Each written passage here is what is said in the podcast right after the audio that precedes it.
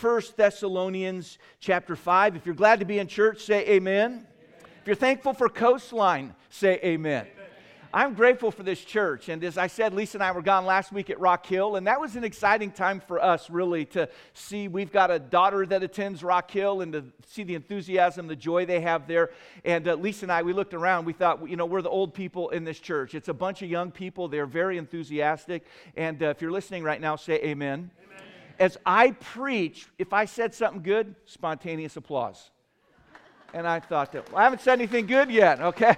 Um, but I thought, why does that not happen at Coastline? I, I, don't know that it even needs to, but man, they were just on fire, the joy there. And um, it, I, I, said as I was leaving, if you can't preach at Rock Hill, you just can't preach because they pull it out of you, man. They just encourage you, and uh, it's really a symbiotic thing. You know, I was wanting to give, and they were wanting to receive, and, and uh, uh, they were having fun, and, and, I was having fun, and, and uh, it was a great, great time. But, you know, as I left there and saw a need being met in that community, and I thought of the need that's being met in, in our community, I, I thought, you know, I'm grateful for every person that comes to Coastline. But I live with an awareness that we only have one life to live. One life. How soon it will pass, only what's done for Christ will last.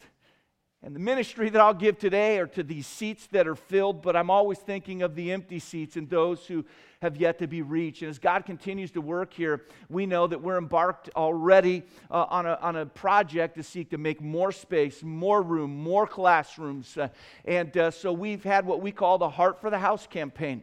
And uh, we've talked a lot about that as a church. I want to give you just a brief uh, update. We've done all we can do in terms of filling forms out and all the preliminary work. It's in the hands now of the city. And uh, our architect working with them as our representative at this point. And uh, it's maybe three to six month process where they review the project and, and you know put their two cents worth in. And uh, then there will be a, a, time where the city council will uh, give a, a, yay or nay. And at this point we had a um, developers conference I met with every department head in the building department, everyone. I think there's nine of them, something like that. Not one negative word's been said. Uh, everyone said it seems to fit well, and it's been all good news. And so we're to that point. Uh, once we get through the three to six month process where they review. We have another three to six month or four to seven month, depending who you talk to, process where they go over construction drawings.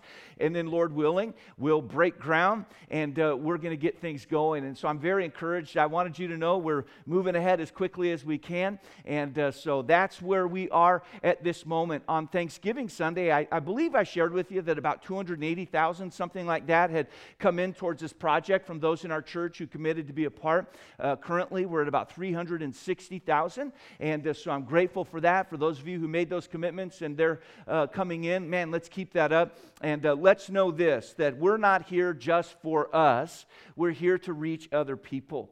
And uh, this is a great opportunity to do that. The moment a church gets inward and selfish, they're dead. They may not know it yet, but they're dead. But when a church has a heart for those who've yet to meet Jesus, that's a place where beautiful thing happens, where people are saved and lives are changed. And it's just an incredible, incredible thing. And uh, in this day and age, man, I'm so glad I get to be a part of a church that's moving forward for Jesus Christ. And uh, it's a wonderful, wonderful thing. First Thessalonians chapter 5 is where I asked you to turn. And uh, we've been involved uh, so far this year in, in, a study. Last week, Jeremy uh, brought a great message, and, and we've been talking about ways in which we can move forward in, in a new year. I, I, talked earlier about key decisions that could be made, and we talked about the importance of decisions that are made early uh, in a year. We've talked about how to move forward in life when we feel bogged down, or as the Bible said, when we feel cast down. And, and it's inevitable. We're going to have days and seasons in the course of a year where uh, we need that encouragement to move forward. And, and today I want to share some truths that I believe can help each of us but they're truths that can also help us to help others. And, and as you know by now, we're preparing to kick off another season of small groups here. And and uh, it's my prayer, I want to be very clear on the front end of this message.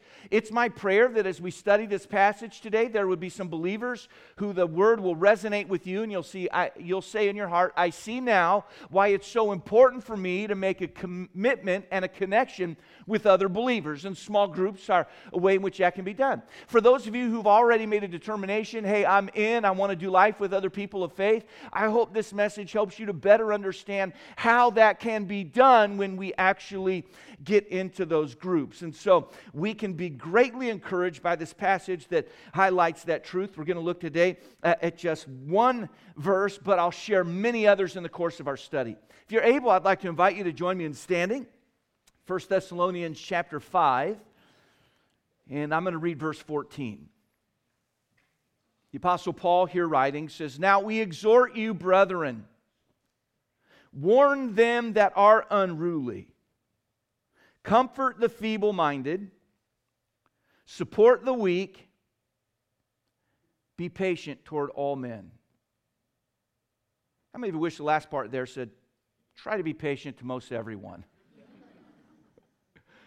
God always brings a few people in our lives to help us to grow in that area. But Paul here really shares a formula that can enable all of us to live together with Christ and Christian community. Uh, I want you just to go back to the first words of verse 14 where he said, Now we exhort you. And that word exhort, it's strong. He says, Man, I'm bringing my heart to you in this regard. There are just some things you need to know. Our Father, again, we thank you for the word, the truth of it. We thank you for your church.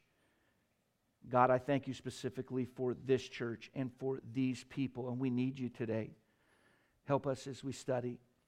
May we not only understand, but may we then apply what we learn so that we may live as you would have. Help us, we ask, in Jesus' name. Amen. Thank you so much. You may be seated. The word came in that they were going through a very, very hard time. And he knew it was going to be tough. And as the reports came in, his heart was so heavy. He, he desperately wanted to go and be with them, but it just wasn't possible at that time. He'd only been with them a very short time, maybe as short as three weeks. And it was out of that brief time where the Apostle Paul ministered that the church we call the church in Thessalonica was started. As Paul was there ministering at Thessalonica, perhaps he intended to stay longer, but what we do know is that there were some things that unfolded that caused him to have to leave in Thessalonica as he was preaching the word and people were getting saved and turning to Jesus Christ. There were some that didn't like the message of Jesus Christ. There always are. And in Thessalonica, they decided, decided to start a riot. And because of the riot, Paul was forced from these believers that he loved in, in Thessalonica. He had to leave them in that moment. Paul left Thessalonica. He went to a town called Berea, and there he started to tell people about Jesus. But those haters from Thessalonica came to Berea and caused more trouble. So Paul had to leave Berea. He then went to Athens, and while he was in Athens, his heart was just broken for his brothers and sisters in Christ in Thessalonica. There was so much he wanted to say to them, so much he wanted to give them. Paul then sent one of his co workers, a man by the name of Timothy, back to Thessalonica to check on them and then to bring him back word. By the time Timothy caught up with the Apostle Paul, he was in Athens doing there what he did everywhere, preaching and teaching the Word of God. And, and as Timothy brought the update, man, it tore Paul up even more. It confirmed so much of what he had feared.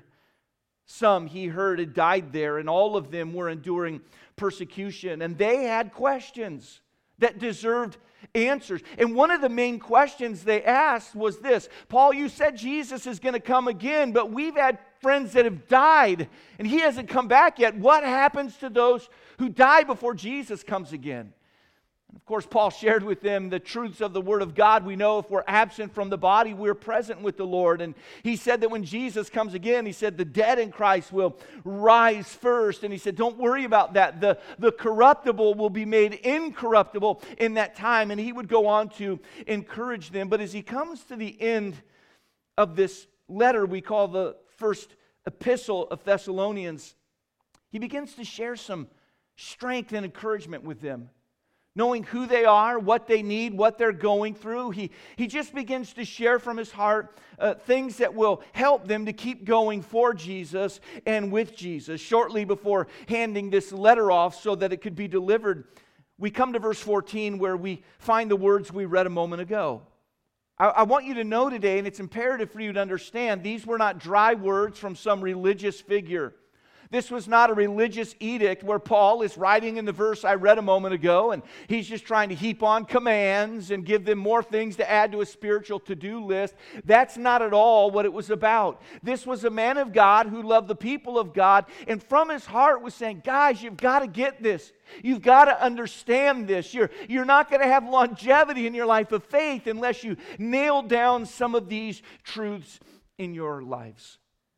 By way of application of this incredible verse, we find God's revealed will for each of his children in relationship to our interconnectedness and the need to truly live in Christian community. You see, it was and always has been about so much more than sitting in an auditorium once a week. I'm glad that you're here but it's about more than that. It's about living life together with the family of faith. And as we study this verse, we're going to see how this is carried out in a very practical, practical way. And we're going to see how that's done here at Coastline through what we call small groups.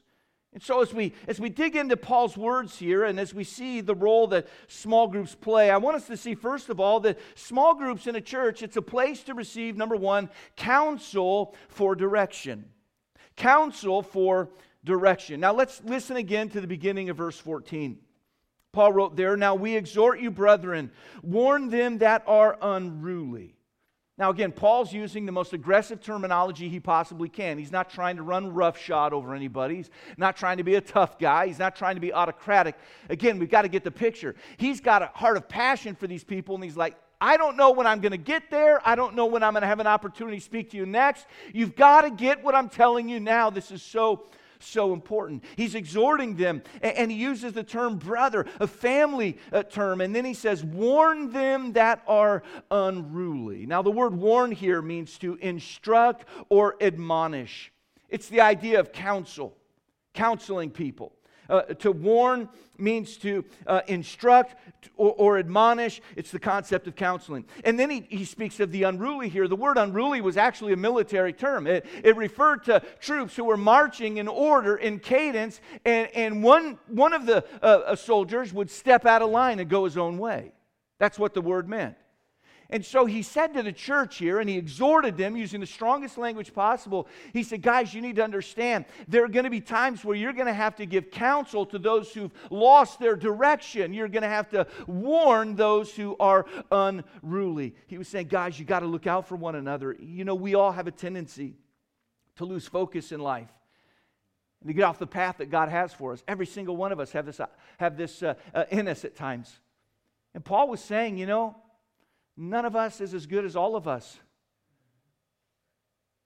We at times need to give the warning, at times we need to receive the warning. At times we're helping the unruly, at times we are the unruly. Paul said, I've got to help you guys. I know you're going through it, and I know you want to do well for Jesus Christ. He said, Listen, you need to understand as you do life together, you're going to find counsel for direction. And it's a dangerous thing when we get off track in life, and there's nobody there to point it out or to let us know. This summer, Lisa and I were uh, uh, on vacation. We went to Colorado. We go there uh, often. A lot of my trips are traveling to Colorado. We go there at Christmas, and, and we were there this summer. And we decided, as we were staying on our family farm, that we'd take a day trip over to Moab, Utah, and we'd go through Arches National Park. And uh, I, I, think it was about a three hour drive. So we got up and, and uh, made our way to Moab. And we stopped and we got to Moab and had lunch. And then it's just, it's just right there, the entrance to Arches National Park. How many of you been to Arches National Park? Yeah, it's worth seeing. And it's worth leaving too, by the way, when you're done. Uh, you walk in, you're like, ooh, an arch. And then it's like another one and another one. And like four hours later, you're like, enough with the arches already, you know? And uh, so we went through. It was great. We were glad to see it. But when we got, when we got done with the park, we are like, uh, all right, we just want to get back to the farm. We knew we had a long drive uh, ahead of us. It had already been a long uh, day. And of course, the, the park tour, you're in your car and it's just driving through a loop and you're going very slow. We just wanted to get, get back we got on the road and the highway is just a, a, two lane and by two lane i don't mean two and two it was like one going this way and one going this way. And uh, we made it through moab okay got a few miles outside of moab and uh, there was a horrible horrible car accident on the highway. Sadly there were several fatalities and uh, it, was, it was just a horrible scene. We weren't close enough. We could see all the details, but we saw the helicopter flying in and, and uh, cars driving on the shoulder of the road, emergency vehicles. And, and uh, it, it, was a bad situation. And we could see on the horizon cars trying to come this way, weren't moving. We weren't going that way. And uh, if you've been in a situation like that, sometimes people just turn their cars off and get out and walk around. And that's, that's what was happening here. It was clear we weren't going to move for a long time. The guy in front of me was a truck driver and uh, I kind of struck a conversation up with him, and he was getting reports on his CB from guys that were closer than we were. And he said, Man, I'm, I'm hearing that it's still going to be several hours at the very least. And it had already been a long time, probably two or three hours already, we'd been sitting there. And uh, he said, You know, there's a dirt road back there that I think could, could lead you all the way around this uh, accident area, and you could just get back on the highway up there. He said, "I'd do it, but I don't think my truck could make it. But uh, he saw that I drive a, a Ford truck. Yeah, thank you. I was pausing for an amen there. Uh, Ford truck. And uh, yeah, I see talking back in this area, all right? Little Ford criticism going on. So, so anyhow, he said, Your truck could totally make it. And uh, Lisa said, Steve, let's do it. Now, she's always up for an adventure, my wife, all right? She, she uh, keeps life interesting for me. And I said, well, you know, okay, all right, let's, let's uh, make an adventure of it. So here we are, and uh, already it's late in the day. It's starting to get dark, and we head down this road. And I mean, we're going up and down and around, and it's, it's, it's not a road. I mean, it's just like two little spots in dirt. And, and uh, we're in the boonies and, and the road splitting, and we're like, should we take this one or this one? And we're driving and driving and driving. At this point, I'm taking inventory. How many bottles of water do we have in the car? Okay. We had an apple, we had a couple Clif bars, and I'm, I'm just in my mind's eye, I can just see this turning into a survival situation. We're so far uh, in the boonies, we can't see a road, we can't see a house, we can't see anything. And uh, I'm like, I don't even think we can turn around. I, I don't think we could even find the road that we got here on because there were so many uh, twists and turns and, and so many splits in the road. And, and uh, panicking wouldn't exactly be right, but it dawned on me that we had made this little adventure really at the encouragement of my wife. Therefore, I concluded this was all her fault. And I was letting her know that. And it's getting a little intense in the cab of the old truck. And, and I'm thinking, uh, what are we going to do? We have no idea where we are. And uh, I mean, we've gone through some rough stuff. We needed four wheel drive just to get through some of these old, uh, where rivers go when it rains. And, and, uh, and uh, I thought, this, this is not good. This is not good. And uh, it was about that time. We are so far from anything, I can't explain to you. We come and there's a car sitting on the side of the road. And now, this might have been a guardian angel. I don't know why anybody would have been there, but he was sitting there. And uh, an, an, Indian guy, and I, I, don't know if that's the Navajo uh, lands or the Ute Nation or whatever it might be, but here we are, and we're beginning to think, you know, what, what are we going to do? And uh, here's a guy sitting on the side of the road, and, and we stopped. And, and uh, he told us, listen, here's exactly what you need to do. And he was very clear and gave concise directions. And we were wise enough to realize we need direction. We found out what happened when we headed off on an adventure half cocked with no idea. Our GPS wasn't helping us at all. That none of the things we were driving on, our GPS considered roads. We, we were out there, and, and here was someone that said, Let me help you. Now, in, in that story, Lisa and I were the unruly, mostly Lisa. Can I get an amen there, okay? She's not in this service. She'll be in the next one, so I'll tell it differently then. But uh, we, we were the unruly ones, all right? And, and that man was the one that warned us. And I want to say today that nobody likes to be told they are in need of direction. But it's a wise person who will admit it when somebody points out, hey, you're, you're off base here. You need, you need some help. Solomon in Proverbs 1 and verse 5 said, A wise man will hear and will increase learning, and a man of understanding shall attain unto wise counsel. Sometimes we think, you know, well, if I were wise, I would not need counsel, so we don't admit it when we need it. And the Bible doesn't say, hey, it's the total idiot that needs direction. It's the total idiot that needs counsel. No, no, no, no, no. The Bible says it's a wise person who knows they don't know and is willing to say, God, thanks for the stuff I do know, but there's a whole lot I don't know, and you put me in the middle of, of a family of faith with people at different ages and stages and areas of proficiency, and I can speak into their life and they can speak into my life. That's the way it works. Solomon in Proverbs 11 went on to say this He said, Where no counsel is, the people fall. But in the multitude of counselors, there is safety. Now, I want to accuse you. I'll let myself be the glowing example of how not to do it. I can think of the times in my life where I've blown it, and it's been because there was no counsel. I didn't go to somebody that knew more than me, that was down the road further than me, that had different life experiences than me, and, and say, hey, what do you think about this? I was considering this, just foolhardy rushing into things. And friends, I'm telling you, there's a way to avoid a lot of the pain we go through in life. It's to understand the value of placing yourself in a position to receive counsel for directions. And small groups are a great way to caravan through life with others who are heading in the same direction. It's the perfect venue to share the good things that God has given you and to receive from the good things that God has given to others. We receive counsel for direction. Secondly, we see here we receive comfort when discouraged. I love the next words here. The Bible says, Comfort the feeble minded. The feeble minded. Now, feeble minded, I know it doesn't sound real attractive, but what that expression means is to lose hope or enthusiasm. Um, if you actually break the word feeble minded down in the language of the New Testament, it means to have a weak soul.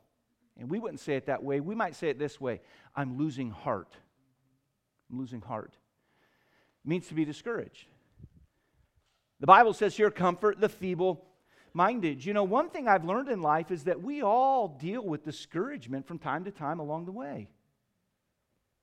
And God has a plan for those times. God has a plan for those times. His plan is that we would be intentional about living in Christian community so we'll be exposed to the comfort in our time of need. This command to comfort the feeble minded was given to a church family.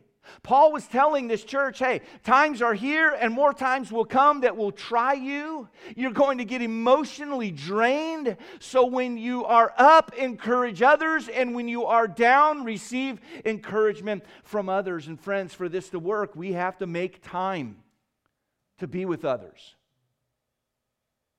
We have to make time, we have to make that commitment. And that's really what small groups provide for us in our culture.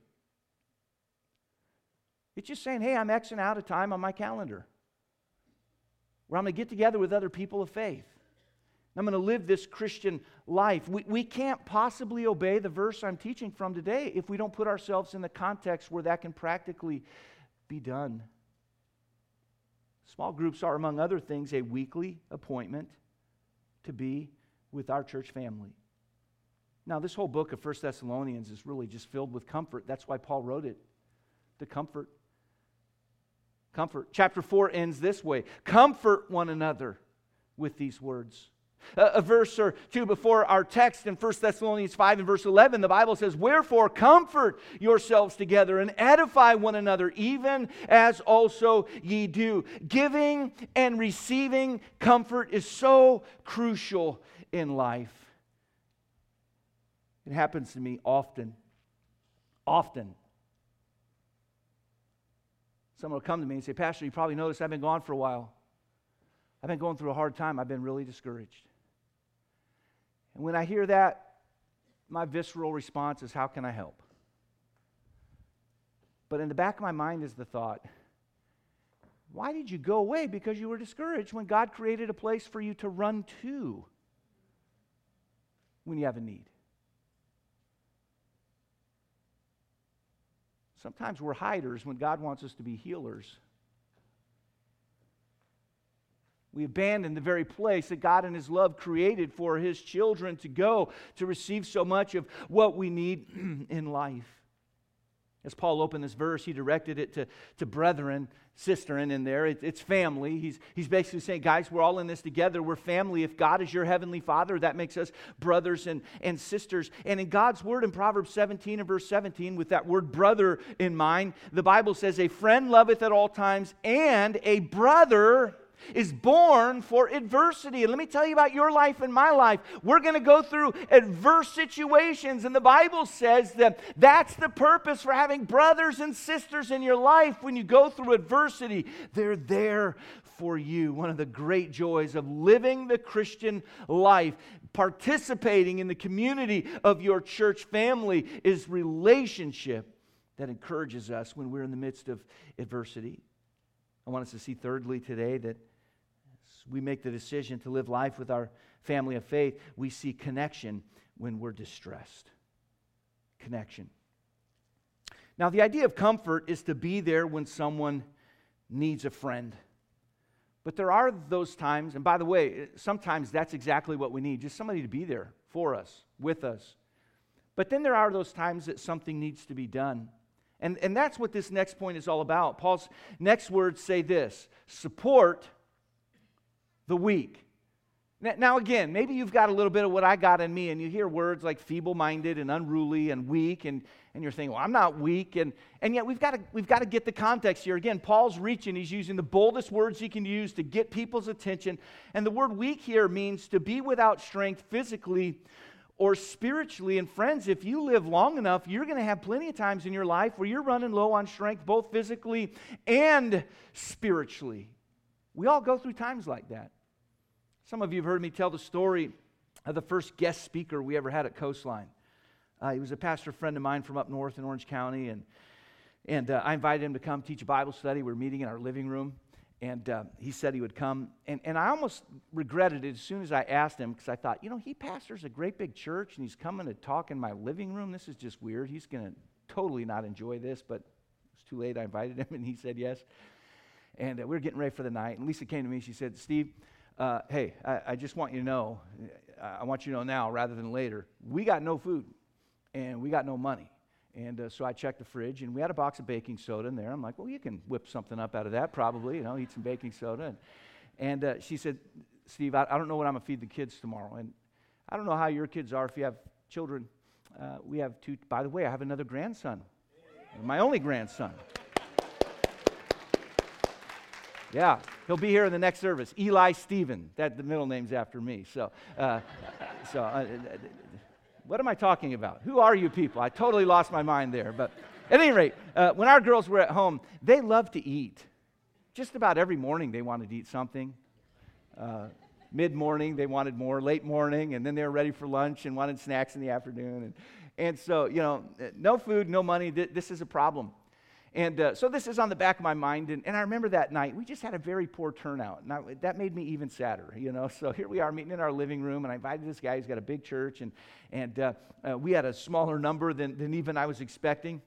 But, you know, he came and he, he could not have been more kind, just gracious and encouraging. And uh, I want you to know what he did by his presence. He comforted me. I was in discomfort. His presence comfort. Just him being there, just him being there brought comfort. But he took it one step further with what he did next.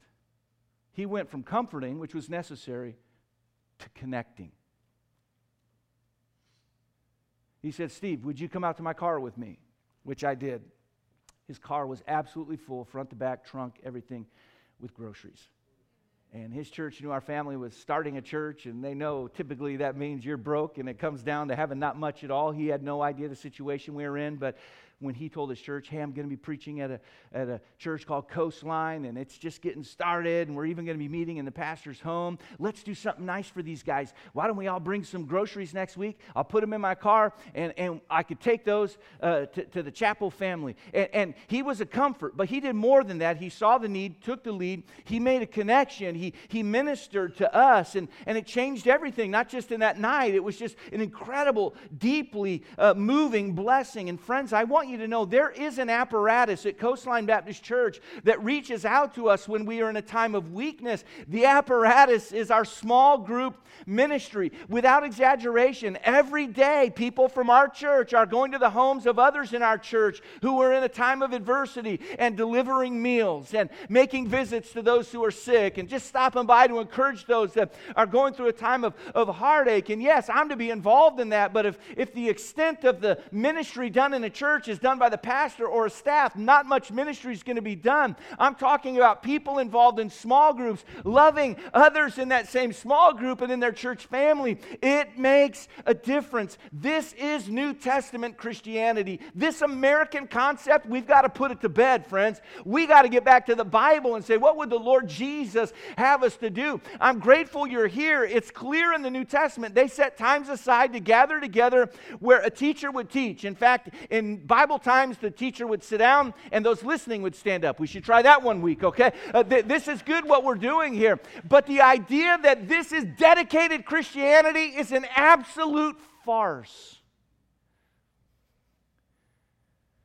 Jesus said, By this shall all men know that you are my disciples, if you have love one for another. So, within the context of our church, it can be called any number of things. We have small groups, times to get together. It's all about lending a helping hand when others need it and receiving one when you need it. It's a family relationship. Solomon in Proverbs 11 added this. He said, The liberal soul shall be made fat. In other words, he's saying here, the person who's, who's generous in their life, they're going to be blessed. And he said, And he that watereth shall be watered also himself. In small groups, we get to water one another. And as you water those in need, there's people that water you in your time of need. And that leads to the final thought this morning. It's a place where we find commitment when we're developing closing words here tie it all together, and Paul had to include them. He said, Be patient toward all men. The word patient means this remain even tempered, even while enduring trying circumstances. And patience is necessary for any relationship to grow. It just takes time to develop in life. Stories told of a lady who approached famous violinist Fritz Kreisler, and she enjoyed his music so much. And it said that she said to him, I'd give my life to be able to play as beautifully as you do. To which he replied, I have. He said, Interesting. That's exactly what I've done. I've dedicated my life to this. I did not start out here. This has been a work in progress. So, for our faith life to work, we must determine to give and receive space and grace. Space and grace. Oh man, I thank God for people who've been patient to me.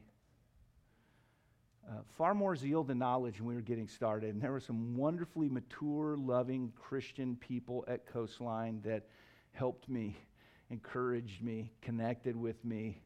At times were just patient enough to put up with me I certainly haven't arrived. I'm grateful for what I've learned. But you know, we're all here at a different place in, in our journey. Hopefully, we're heading the same direction. It's imperative that we'll give people space and that we'll give grace because we're all a work in progress. To, to the Christians in Colossae, Paul wrote it this way. He said, forbearing one another and forgiving one another. If any man have a quarrel against any, even as Christ forgave you, so also do ye. Paul said, Church, I've got to tell you something.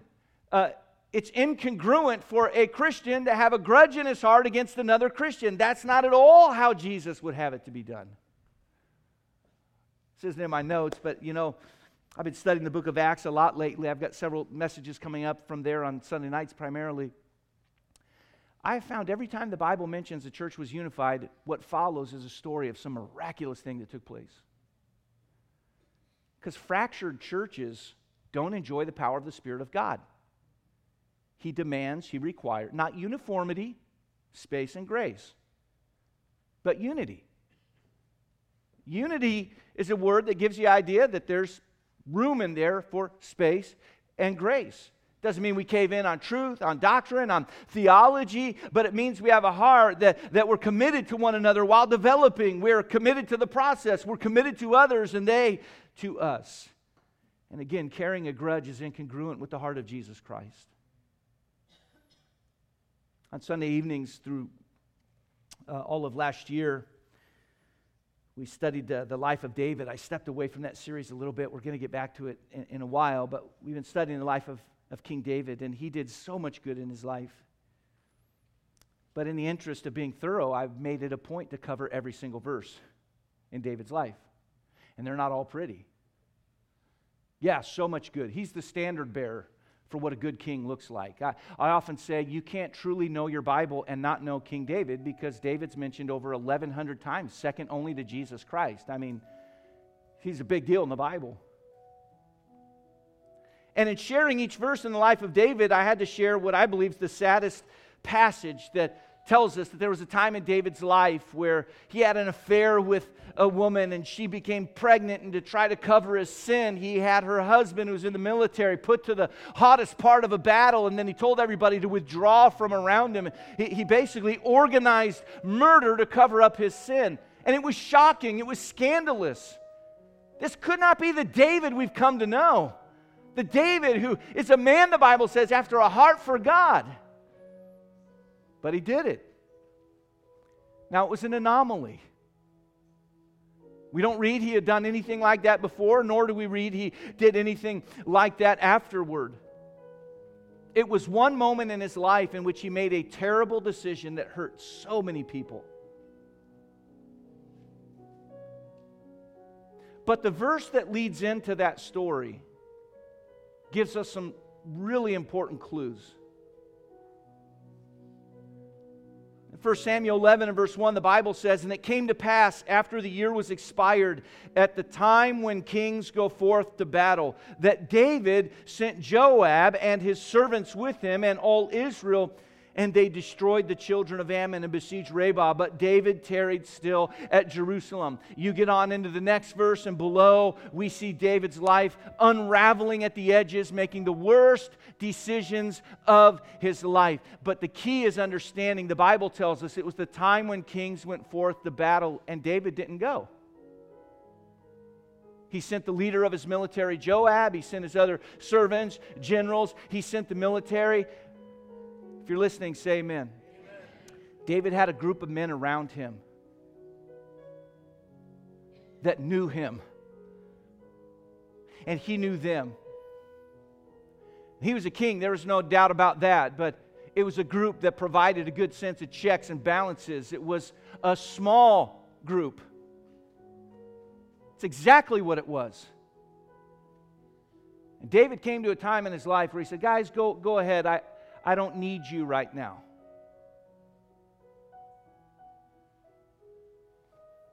And it's not accidental that it was in that moment when he alienated himself from that group that was around him that he made the worst decision in his life. Now, the moral of that story is not, oh, look at David, what a bum. We are way better than him. We'd never do anything like that. No, no, no. That's not the purpose of that being included in the Word of God. That's a warning to the rest of us that if a giant of the faith like David could do something as dumb as he did when he sent that group out of his life, we all would be really wise to say, God, no man is an island. I don't want to live in isolation. Help me to live in community. And in our context, the context, the very best way to do that is to say, you know, as I'm able, seven days a week, groups meet, all different times, night, morning, in, in the daytime. One of the best decisions you can make is to surround yourself with others with whom you can give and receive counsel and care and connection and commitment. Simply put, Christian living is a team sport. It's a team sport. The Lord set it up this way. As Paul started this incredible verse, he said, Now we exhort you, brethren. And there's an implication in that word. There's an implication that they're family. It's implied that he's writing to people who are in a church and one of the cornerstones being a part of a church, they call it regenerate church membership. In other words, you've been born again spiritually. You, according to the Bible, you can't truly be a part of a church if you're not a personal follower of Jesus Christ. And so he wrote to these people and, and said, You guys are family. We're brothers. We're sisters in the Lord. We share God as our Father. We're siblings. Everything I said today is true, not because I said it because we took one verse of Scripture, I defined every word in it. I love it. Pastor, I didn't like your message. Well, that's okay. If you don't like my delivery, you're probably right, but you could not dislike the content. I did what I'm supposed to do. I read the word, I gave the sense, and I sought to help the people understand. That's what the Bible says. But it's all based on our ability to say with confidence, I truly am a child of God. I know if I were to die today, I'd go to heaven. I don't know everything. This church didn't know everything. I don't know everything, but I do know that God's my heavenly Father and that others who believe the same are my heavenly brothers and sisters. It's based on that confidence. Our Father, we're grateful that your word is so clear and plain